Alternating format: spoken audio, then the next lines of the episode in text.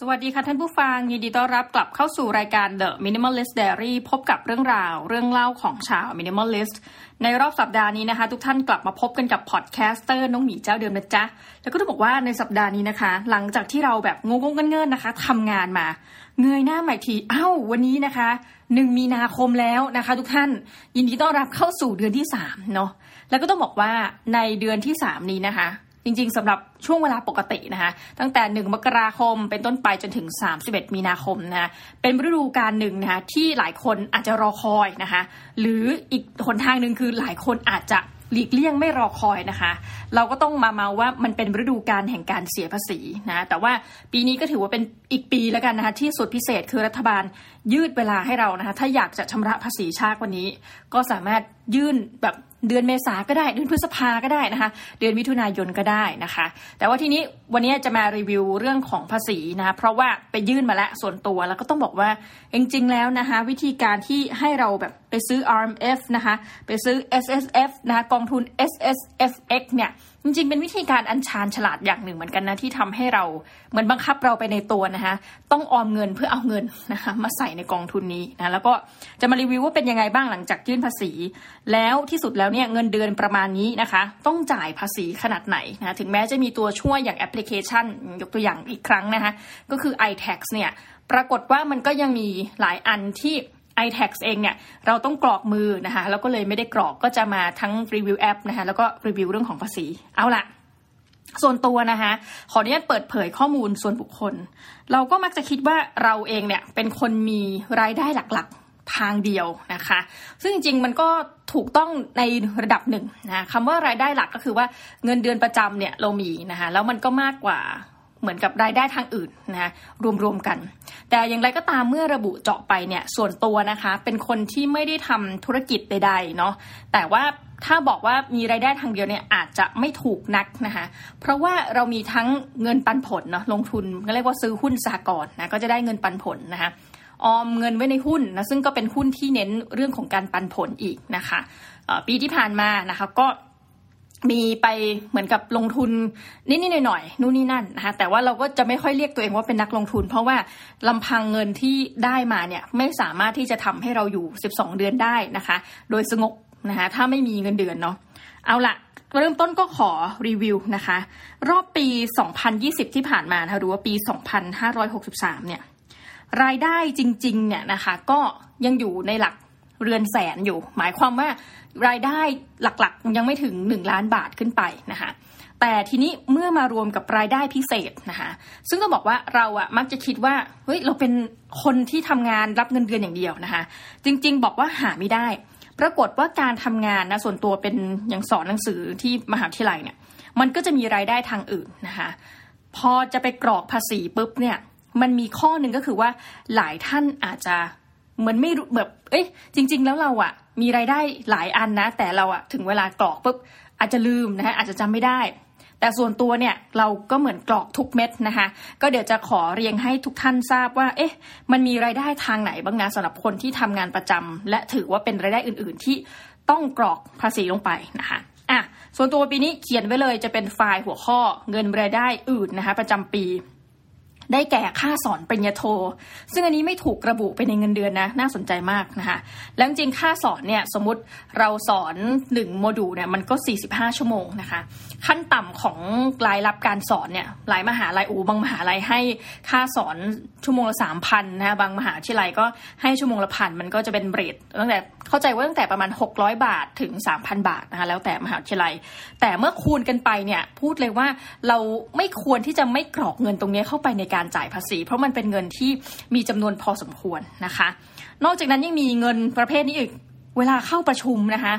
บางการประชุมเนี่ยเราต้องรับเงินนะคะเป็นเงินค่าเข้าประชุม ซึ่ง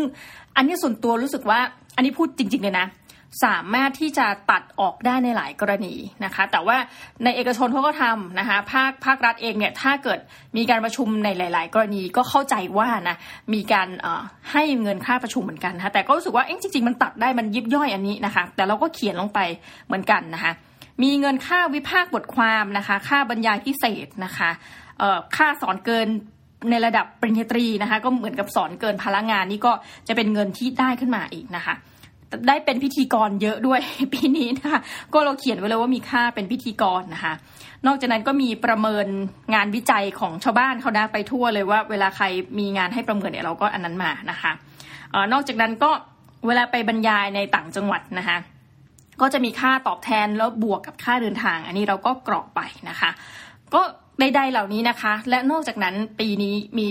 สิ่งที่ต้องกรอกหลักๆ เพราะว่าเหมือนเป็นหัวหน้าทีมนะก็คือ เงินที่เราได้รับเป็นค่าวิจัยนะคะ ปรากฏว่ารับมาสองงานนะคะโอ้โหซึ่งแบบพูดตรงๆนะ งานหนึ่งยังไม่เสร็จนะคะ งานหนึ่งปิดไปแล้วนะคะ เรียกได้ว่าดองงานกันนะกองดองข้ามปีกเลยทีเดียว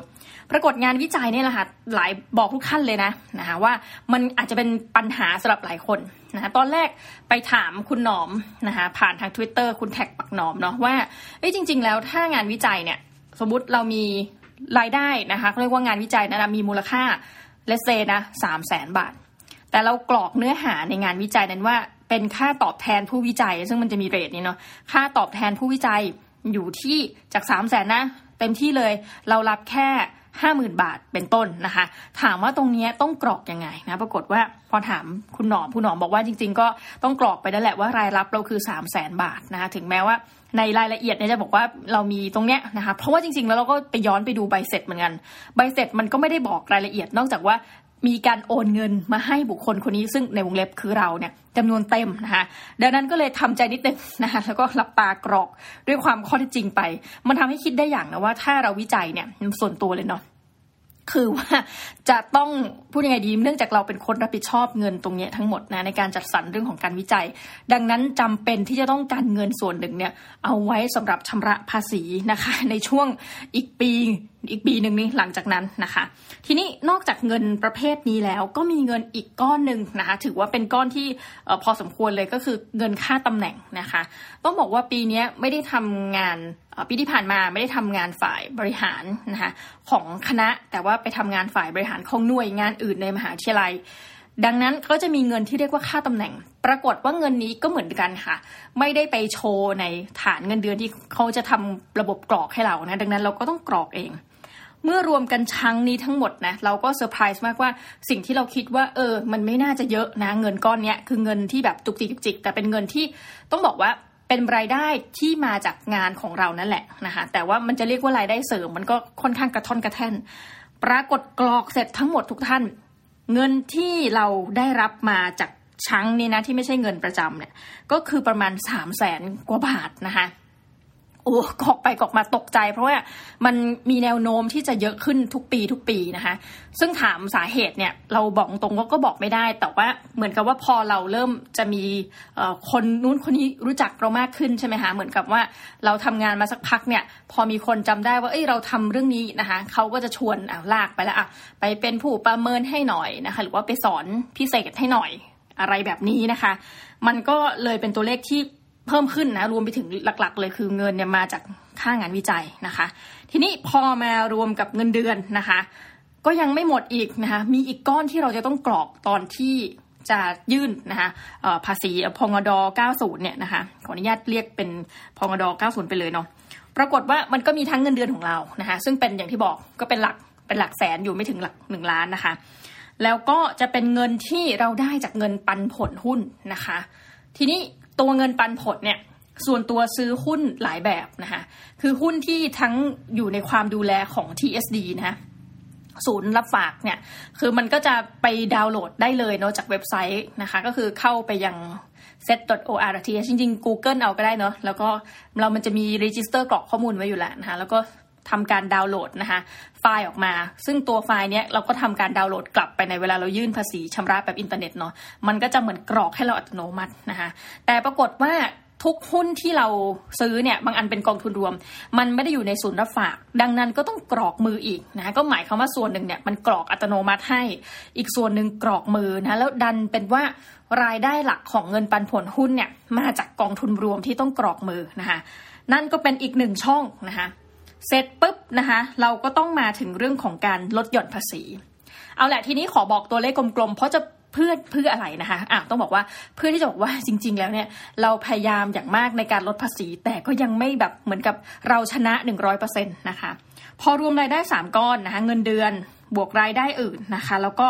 บวกเงินปันผลเนี่ยมันจะอยู่ที่ประมาณเกือบเอาถ้าตีกลมๆเลยเนาะแต่มันไม่ถึงนะก็อยู่ที่ 1.2 ล้านบาท หรือตกเดือนละ1 0 0 0 0แสนบาทนะแต่จริงๆมันคือ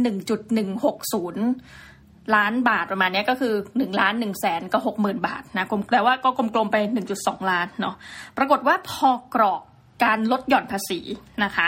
เราไปลดหย่อนอะไรได้บ้างนะจริง ๆ ก็คือตามแบบทุกคนทั่วไปเลย เรามีเรื่องของการประกันสุขภาพเนาะ ซื้อประกันสุขภาพนะคะซื้อประกันชีวิตนะคะส่วนของคุณพ่อคุณแม่เนี่ยไม่ได้ลดนะคะเพราะว่าพ่อคุณพ่อก็ต้องจ่ายภาษีเหมือนกันนะก็โอเค ตัดไปไม่ได้ดูแลบิดาไม่ได้อะไรนั้นนะคะเป็นลูกที่ไม่มีความใด ๆ ทั้งสิ้นเนาะทีนี้อะประกันชีวิตโหมดนี้ครบนะคะประกันสังคมนะมหาวิทยาลัยก็บังคับให้เราจ่ายอยู่แล้วนะซึ่งอันนี้ปกติไม่มีอะไรเลยนะคะ กองทุนสำรองเลี้ยงชีพนะคะ ซึ่งเขาก็ให้สิทธิ์ในการที่ว่าหัก 15%เเราก็หักเต็มแม็กซ์แต่มันก็จะไม่เต็มฐานเงินเดือนจริง ๆ ของเรานะคือโอเค เต็มฐานเงินเดือน แต่พอเมื่อรวมแบบเงินค่าอื่นๆของเราเนี่ยมันก็ถือว่าไม่เต็มเนาะเงินรายได้อื่นนะคะ ถัดไปปุ๊บนะคะก็ปีนี้ซื้อ S S F X ไป1นึ่งแสนห้าหมื่นบาทนะคะจริง ๆ มันซื้อได้เต็มคือ2องแสนแต่ผู้ตามตรงท่านสู้ไม่ไหวนะคะ เงินเก็บขนาดนั้นไม่มีนะคะแล้วก็ซื้อ RMF ไปแสนสามนะคะแล้วก็ซื้อ S S F ไปอีก 1นึ่งแสนสามหมื่นนะคะคือรวมกันหลายก้อนเนี่ยจริง ๆ เป็นเงินจำนวนมากเลยนะ จากเงินที่ได้รับประมาณ 1.2 ล้านนะคะก็อย่างกองทุนสำรองเลี้ยงชีพ 90,000นะคะเอาอีกทีนะ RMF ไปแสนสามนะคะ SSF อีกแสนสาม SSFX อีกแสนห้านะคะถ้าทุกท่านลองตีเลขกลมๆรวมกันเนี่ยนะคะเราก็จ่ายไป เงินจำนวนไม่น้อยเลยที่เราจ่ายไปเพื่อที่จะลดหย่อนภาษีนะคะ ยังไม่รวมค่าประกันชีวิตประกันสุขภาพนะที่ตีไปแล้วก็อยู่ที่ประมาณ 60,000กว่าบาทต่อปี ปรากฏว่าเชื่อไหมทุกท่าน ลองเอาไปคำนวณกับแอปพลิเคชัน iTax เนี่ยนะคะ เราลดหย่อนภาษีไปได้แค่ 77%เท่านั้น โอ้โห ทุกท่าน ตกใจมาก แต่นี้ไม่ได้รวมกับก้อนเงินปันผลนะคะ เพราะว่าถ้าเป็น iTax เนี่ย เงินปันผลก็ต้องแยกมากรอกเองนะ ซึ่งส่วนตัวเนี่ยซื้อหุ้นอยู่ประมาณ 8 ตัวนะคะมีหุ้นในพอร์ตเนี่ย8 ตัว แล้วก็แต่ละอันมันก็จะมีความแบบรายละเอียดยิบย่อยต่างกันก็เลยโอเค ตัดสินใจไม่กรอกดีกว่านะคะ อย่างปีนี้เงินก้อนที่เราได้จากการปันผลเนี่ยมันก็จะเพิ่ม เพิ่มขึ้นราวปีละหมื่นบาทเนาะปีนี้ก็จะอยู่ที่ปันผลหุ้นอย่างเดียวนะคะ ก็คือ1นึ่งแสนเก้าพันห้าร้อยเก้าสิบเก้าบาทนะแหมตัวเลขเหมือนมงคลมากนะคะเก้าเก้าเก้าอะไรเงี้ยเนาะทั้งหมดทั้งมวลเนี่ยนะคะ เมื่อกรอกไปเสร็จปุ๊บ เราก็จะเห็นแหละว่าจริงๆแหละความสามารถของเราเนี่ย ควรจะทำให้เหมือนกับเรา ลดหย่อนภาษีได้มากกว่านี้นะคะ แต่อย่างไรก็ตามเราถูกบังคับจ่ายภาษีไปตั้งแต่แรกที่มหาวิทยาลัยหักไปเนี่ยสามหมื่นกว่าบาทนะคะ แล้วพอเราไปกรอกในระบบนะคะคือคือดีมากเลยเขาจะคิดให้อัตโนมัติเนาะพองด90 นี้เลิศมากนะคะขอบคุณมากสำหรับใครที่ทำระบบ ถึงแม้ว่าข้อเสียอันนึงเป็นนี้ เมื่อเรากรอกผิดนะคะ ล้างไพ่แล้วต้องเริ่มใหม่ ต้องเรียกว่าเริ่มกรอกใหม่ทั้งหมดมันก็จะมีความเหนื่อยมากนะคะ คือส่วนตัวก่อนที่จะไปกระบวนการนั้นเนี่ยเราต้องปริ้นทุกเอกสารทุกอย่าง แล้วก็มาสแกนกรรมนะคะเพราะว่าทุกปีเนี่ยเป็นอะไรไม่รู้จะถูกสุ่มตรวจทุกปีนะคะก็จะมีคนโทรมาถามโทรมาขอเอกสารเพิ่มแบบเยอะมากนะคะ ก็เลยทำการสแกนไว้ก่อน อย่างหุ้นเนี่ยนะคะ ถ้าเกิดทุกท่านเนี่ยทำเอกสารหายไม่เป็นไรเนาะเวลาเงินปันผลเนี่ย เราสามารถไปดาวน์โหลดมาได้เลยอะส่วนตัวก็ดาวน์โหลดของ TSD มาทั้งหมดนะคะเซตอย่างกองทุนรวมที่บอกว่าไม่ได้อยู่กับศูนย์รับฝาก TSD เนี่ยเราก็ทำการติดต่อไปโดยตรง ก็จะมีเบอร์กองทุนรวมเก็บไว้ทุกปี จริง ๆเขาจะส่งเอกสารมาที่บ้านนะคะ แต่ว่าทุกปีคือเราไม่ได้อยู่บ้านตัวเองนะมันก็เลยจะมาไม่ถึงแล้วมันก็มีความวุ่นวายนะคะแล้วจริง ๆ ก็คืออีกรอบหนึ่งนะก็คือว่าเราอะสามารถที่จะไปบอกเขาให้ย้ายที่อยู่บ้านได้ แต่ส่วนตัวก็รู้สึกว่าการโทรก็เร็วกว่านะ เหมือนโทรเสร็จปุ๊บภายในวันนั้นนะคะเขาจะส่งมาให้หรือเลทที่สุดเลยนะ ก็เป็นอีกหนึ่งวันทำการเนี่ยเขาจะส่งรายละเอียดมาให้ เราก็ต้องทำการปริ้นนะคะ บางกรณีไม่ปริ้นก็ได้นะเซฟเป็นไฟล์ PDF ไปเลยก็ได้ปริ้นแล้วก็สแกนนะคะแล้วก็ทำเป็น PDF นะคะก็คือหลายกรณีเนาะเสร็จปุ๊บทั้งประกงประกันปรากฏว่าเอกสารในปีนี้ค่ะที่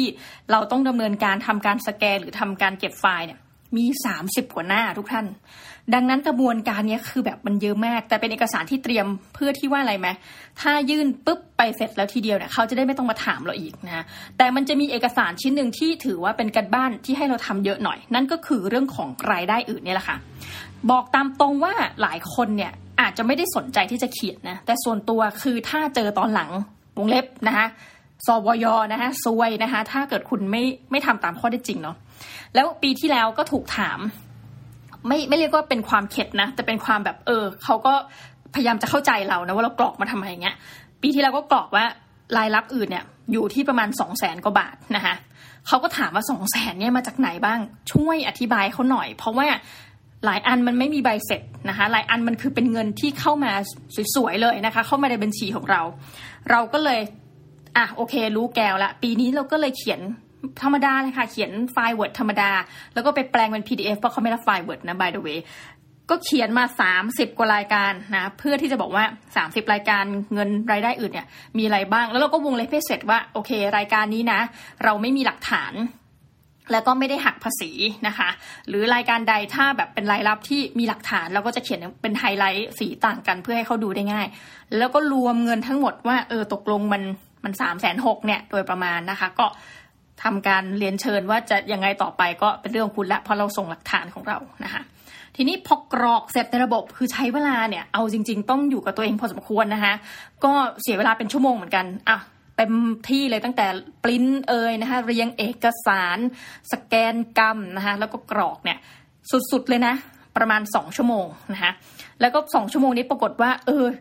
มารู้ทีหลังว่า เอ้ย กรอกขาดประมาณพันบาท แต่ก็เออจุดนี้นะคะอันนี้คือรัฐได้เปรียบไม่ใช่รัฐเสียเปรียบนะคะคือว่าเราไปซื้อประกันอันนึงแล้วแบบลืมไปเลยเรื่องนี้คือประกันโควิดนะคะจริง ๆ มันเอาไปลดหย่อนภาษีได้ แต่ก็โอเค นึกในใจนะคะ ถือว่าขอแบบสวยๆ ฉันปล่อยวางก็ไม่เป็นไร ประมาณไม่พันหนึ่งแปดร้อยห้าสิบาทแล้วเราเนี่ยนะคะ ทีนี้ปุ๊บพอกรอกเสร็จทุกสิ่งทุกอย่างนะก็ตั้งแต่เงินเดือนนะรายได้อื่นๆ เงินปันผลนะคะซึ่งมีข้อสังเกตนิดนึงกองทุนรวมที่เราซื้อเนี่ยจริง ๆ ปกติมันจะเป็นเลข 40 วงเล็บ8นะคะทำไมปีนี้มันเปลี่ยนเป็น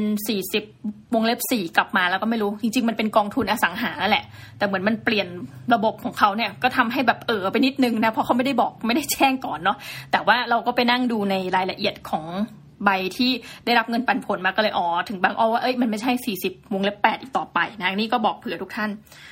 เสร็จปุ๊บจาก 1.160 ล้านบาทเนี่ยนะคะ รายรับเนี่ยปรากฏว่าแล้วก็จ่ายภาษีไปแล้ว33,000เนาะ ปรากฏว่าปีนี้นะคะเขาก็แจ้งมาในระบบเลยว่า ถ้าเป็นไปตามนี้นะแล้วเรากรอกไม่ผิดในวงเล็บนะคะ ก็จะได้เงินคืนนะคะหลังจากยื่นไปก็คือ25,000บาท นั่นเท่ากับว่าถ้าพูดกันกลางๆก็คือ ส่วนใหญ่แล้วเนี่ยต้องบอกทุกท่านว่า เงินปันผลที่เราได้มาเนี่ยนะคะ จากหุ้นก็ดีจากกองทุนรวมก็ดีเนี่ยนะคะ ปรากฏว่ามันก็จะถูกหักภาษีไปอยู่แล้วเนาะร้อยละสิบนะโดยประมาณ แต่มันจะมีบางอันที่มันจะแบบรายละเอียดยิบย่อยนะ มีร้อยละสามสิบร้อยละอะไรคือแบบเป็นดีเทล แต่เราเข้าใจว่า เอ๊ะ เวลาหักเนี่ย หรือว่าคำนวณเวลาเงินมันมาปุ๊บเนี่ย มันคือจะมี สิบเปอร์เซ็นต์ะที่หายไปเนาะจากการคำนวณเงินปันผลเต็มนะคะเราก็ต้องเหมือนเอาตรงเนี้ยไปรวมเป็นรายได้ ถ้าเงินของคุณเนี่ยปันผลคุณเนี่ยมีจำนวนน้อยกว่าห้าล้าน เท่าไหร่บาทเนี่ยประมาณห้าล้านกว่าเนี่ยนะคะคุณควรจะขอเครดิตนะคะตรงนี้คืนนะเครดิตภาษีเงินปันผลเนี่ยคืน เพราะว่าไม่งั้นก็คือจะเสียเปรียบนะคะว่าง่ายๆ ทั้งหมดทั้งมวลเนี่ยก็สรุปว่าเอ๊ะตกลงเราเสียภาษีไปเต็มๆจริง ๆ ตั้งแต่แรกเท่าไหร่นะคือตรงนี้ตัวจะเป็นตัวเลขที่เราจดไปด้วยนะปรากฏว่าถ้าเป็นภาษีตัวเงินเดือนของเราจริงๆเนี่ยที่ถูกหักไปตั้งแต่แรกเนี่ยเราถูกหักไปที่สามหมื่นสามพันเจ็ดร้อยเจ็ดสิบสามบาทนะคะอันนี้คือเลททั้งปีเลยก็คืออะตีกลมๆสามหมื่นสามเนาะแล้วก็จากหุ้นเนี่ยนะคะ ก็ปันผลอันนี้คือจดแบบเลขเต็มๆเลยเนาะ แสนกับ 9,599 บาทนะคะ ดังนั้นก็จะถูกหักไปราว 10,000 กว่าบาท รวมเป็น33,000บวก10,000 กว่าบาทก็อยู่ราว 43,000ถึง45,000นะคะเรนจ์ประมาณนี้ แล้วปรากฏว่าก็ได้คืนมา 25,000นะคะ ดังนั้นแปลว่าเราเองเนี่ยก็เสียภาษีอยู่ราวถ้าตีเป็นตัวเลขกลมๆนะคะ ปีละ 20,000 บาท เออรู้สึกดีมากทุกท่านนะคะแต่ว่าถ้าแบบ รูปแบบเต็มนะคะ ถ้าคำนวณตามของ i t แทแล้วได้คืนแบบเต็มๆจริงๆเนี่ย มันน่าจะลดหย่อนไปได้มากกว่านี้อีกราวหมื่นกว่าบาทนะคะ แต่ว่าแค่นี้เราก็พึงพอใจแล้วทีนี้ต้องเล่าให้ทุกท่านฟังว่า ปีเนี้ยสองหมื่นห้าเนี่ยยังไม่ใช่ปีที่ได้เงินคืนภาษีเยอะที่สุดนะคะ แล้วก็จะมีทริคว่า เอ๊ะทำอย่างไรนะจ๊ะ how to ที่จะได้เงินคืนภาษีเยอะ ปีที่แล้วเนี่ย เราบริจาคเงินนะคือทุกปีจะบริจาคเงินจิปาถะแต่ว่าส่วนใหญ่จะไม่มีใบเสร็จ ปีที่แล้วมีรายการหนึ่งมีสองรายการมีใบเสร็จนะแต่มันมีใบเสร็จรายการใหญ่ก็คือว่า เราบริจาคเงินนะเพื่อเป็นทุนให้กับน้องๆนะโรงเรียนแห่งหนึ่งก้อนนั้นก้อนเดียวประมาณสองหมื่นสี่พันบาทนะคะ แล้วก็ปรากฏว่ามันก็ได้ลดหย่อน กรณีนั้นเนี่ยเนื่องจากไม่ใช่เป็นทุนการศึกษานะเป็นการบริจาคเข้าไปให้ลดหย่อนได้แค่เท่าเดียวนะคะก็มีการกรอกผิดนี่แหละเขาก็เลยโทรมานะคะจากสรรพากรอุ้ยขอบคุณมาก ปรากฏสุดท้ายแล้วเนี่ยปีที่แล้วเนี่ยได้เงินเป็นก้อนนะคะ ก็คือว่าได้ภาษีคืนนะได้เงินมาโอ้โหแบบดีใจมากปีที่แล้วคือ ตกใจว่าเอ๊ะทำไมคืนเยอะนะคะ ก็ได้คืนมาห้าหมื่นกว่าบาททุกท่าน เรียกได้ว่านะคะผู้ตามตรงน้ำตาจีไหลนะขึ้นมาทันทีนะได้โอ้โหได้คืนห้าหมื่นแต่ว่าปีนี้ก็คือลดลงเนาะบอกตามตรงว่าเล่ามาให้ทุกท่านฟังเนี่ยนะมันอาจจะดูวกวกวนวนนิดนึงนะแต่ต้องบอกว่าเป็นความตื่นเต้นอย่างหาที่สุดไม่ได้ที่จะมาเล่าประสบการณ์ตรงนะคะในการลดหย่อนภาษี แล้วก็ที่สำคัญบอกงี้ทุกท่านอย่าลืมกรอกตามข้อเท็จจริงนะคะส่วนตัวถามว่ากรอกละเอียดเบอร์ไหนนะคะอันนี้ ถ้าหลับไปเป็นอะไรไปเนี่ยในช่วงปีสองปีเนี่ยสบายใจมาก เพราะว่ากรอกค่อนข้างครบนะคะค่อนข้างมั่นใจอายกตัวอย่างเช่น รายการเล็ก ๆ มากๆนะที่ทุกคนบอกว่าอุ้ยกรอกละเอียดขนาดนี้เหรอนะคะ ค่าคุมสอบ 190 บาทยังกรอกลงไปนะคะ อันนี้คือรายการที่เล็กที่สุดแหละนะคะแต่ถ้าเป็นรายการใหญ่สุดก็จะเป็นเนี่ยแหละค่ะเงินค่าวิจัย ซึ่ง เพราะใด ๆ เหล่านี้นะพูดแบบมีรายการเงินรับอื่น 30กว่ารายการไม่ได้ฟังดูดีมากนะ พอมาดูแบบอ้าวอ๋อนี่ก็มี 400 บาทอีกอันค่าคุมสอบค่าออกก็สอบพันหนึ่งก็อยู่ราวๆประมาณนี้นะคะ ดังนั้นแสดงว่ามีสิ่งหนึ่งที่ทำให้เป็นข้อสังเกตที่เกี่ยวกับตัวเองนะ เพราะส่วนตัวเนี่ยอยากตั้ง movement นี้มากก็คือ fire movement นะคะ F I R E นะก็คือเรื่องของการที่เราสามารถเกษียณเร็ว ส่วนตัวคืออยากเกษียณเร็วมากนะคะ แล้วก็ คิดเสมอว่าตัวเองเนี่ยเงินเดือนไม่สูงฐานเงินเดือนไม่สูงนะคะซึ่งพอมาดูข้อเท็จจริงนะคะก็หัวเราะแห้งๆว่าจริง ๆ ต้องตั้งคำถามใหม่ว่า เอ๊ะ เราฐานเงินเดือนไม่สูงจริง ๆ หรือนะคะ คือตอนแรกคิดว่าถ้าเกษียณไปเนี่ย เรามีเงินสักประมาณราวเดือนละห้าหมื่นบาทเป็นปันผลเป็นอะไรนี้เนาะอีกสักประมาณห้าหกปีเนี่ย เราน่าจะมีชีวิตอยู่ได้นะคะ ปรากฏพอมาดูเงินเดือนที่เราได้รับ อย่างปีนี้ก็ได้ปีที่ผ่านมาเนี่ย เป็นรายรับสิริรวม 1.160 ล้านบาทขึ้นไปเนี่ย ประเด็นก็คือว่า เอ้ย ถ้าเรากเกษียณเร็วเนี่ย เราจะสูญเสียรายได้ตรงนี้นะ เป็นระยะเวลาคือถ้าเกษียณ 40 ในวงเล็บ ก็เป็นระยะเวลาประมาณ 20 ปีนะคะ และในหลายกรณีสมมติถ้าเป็นอย่างอาจารย์มหาวิทยาลัยเนี่ย ถ้าไม่เปลี่ยนงานไปซะก่อนนะเขาก็ยังสามารถที่จะไปจ้างคุณทำนู่นทำนี้ต่อหลังเกษียณอีกนะคะ ก็มาช่างใจดูว่าโอ้โห อันนี้ถ้าพูดถึงเรื่องของค่าตอบแทนนะ มันก็เป็นอะไรที่น่าสนใจว่า ถ้าคุณเลือกที่จะเกษียณเร็วนะคะ คุณจะต้องพลาดโอกาสในแบบ career path ทั้งหลายนะในเรื่องของนะพูดกลางๆก็คืออีโก้ทั้งหลายที่แบบคุณกำลังมี มันกำลังอยู่ในช่วงที่ยังไปต่อได้กับชีวิต ก็มานั่งทบทวนคิดเหมือนกันว่าโหแบบนะคะแต่ว่าอย่างไรก็ตาม ถ้าไม่ทำงาน ก็จะมีรายได้ส่วนหนึ่งที่เราไม่ต้องจ่าย เช่นค่าภาษีสังคมทั้งหลายนะคะ โดยเพราะโอ้โหแบบพาเด็กๆ ไปเลี้ยงข้าวและอื่นๆเนี่ยตรงนี้มันคือจะตัดไปเลย แล้วก็วงเล็บตัดสังคมไปเลยนะคะ เหมือนกับอยู่อยู่บนป่าอยู่บนดอยนะคะปลีกวิเวกไปคนเดียว อันนี้ก็มาทำให้คิดเหมือนกันว่าโอ้ในแต่ละปีเนี่ย ภาษีหรือใด ๆ ที่เราจ่ายเนี่ยมันก็เพิ่มขึ้นเรื่อยๆ แล้วจากเดิมเนี่ยที่เราแบบลดหย่อนภาษีได้นะคะ แล้วก็แทบจะเรียกได้ว่าอุ้ยจ่ายภาษีน้อยมาก มันก็จะเห็นเทรนด์ว่าเราเริ่มจะต้องจ่ายภาษีวงเล็บจริง ๆ นะจ๊ะ เพิ่มมากขึ้นไปเรื่อยๆนะคะ แล้วก็ไม่รู้เหมือนกันว่าจะสิ้นสุดเมื่อไหร่นะ แต่ว่าก็เป็นจัวนี่ที่อ้าวน่าสนใจว่ามันก็เป็นหน้าที่ของ ต้องเรียกว่าเป็นหน้าที่เนาะของการเป็นพลเมืองไทยผู้ มีรายได้ประจำเนาะในการเสียภาษีนะก็ถือว่าเป็นการอันนี้ไม่ได้ค่าโฆษณานะจ๊ะไม่ได้เรียกว่าจะสนับสนุนหรือไม่สนับสนุนแต่รู้สึกว่ามันมันเป็นสิ่งที่เราต้องทำนะคะแหมเอาพูดแหมวันนี้ค่อนข้างเวิ้นนะคะ แลดูเป็นแบบ propaganda ยังไงชอบกลเออแต่พูดตามตรงนะคะก็สำหรับใครก็ตามที่ยังแบบอุ้ยจะจ่ายภาษีอะไรยังไง ก็ต้องบอกว่าสำหรับคนที่มีรายการเยอะแบบเดียนนะคะ ให้เตรียมตัวไว้เลย เพราะว่าทุกปีถูกถาม ก็ถือว่าเป็นปีที่สามไปสี่เนี่ยเราควรจะมีพัฒนาการที่ดีขึ้นนะคะคือหมายความว่าสรรพากรจะได้ไม่ต้องมาถามอีกก็คืออธิบายเขาไปแต่แรก แล้วปีนี้เป็นปีที่ดีมาก ปกติเนี่ยเขาถามมาแล้วเราถึงค่อยโทษนะคะยื่นไฟล์ภาษีตามไป แต่ปีนี้เงินสรรพากรคงเบื่อมากนะคะอ่าพูดตามตรงนะคะก็เลยบอกว่าถ้าเช่นนั้นเราสามารถ กด submit เสร็จแล้วปุ๊บนะคะเราสามารถส่งไฟล์ทั้งหลายที่เรามีและอยากจะดีแคลร์อะไรทั้งหลายเนี่ยไปได้เลย ซึ่งตรงนี้มันสะดวกมากนะคะแต่ว่าเราคิดว่าจะสะดวกกว่านี้ถ้ามันเป็นทุกอย่างมันเป็น e หมดเลยนะ e payment e ทุกสิ่งอะ่ะคือตอนนี้มันมาได้เกือบจะหมดละเราคิดว่าถ้าระบบมันโอเคและเชื่อมกันหมดนะแบบ แล้วเราว่าต่อไปมันจะดีขึ้น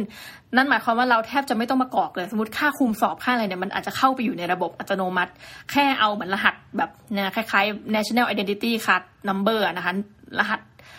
บัตรประชาชนของเราเนี่ย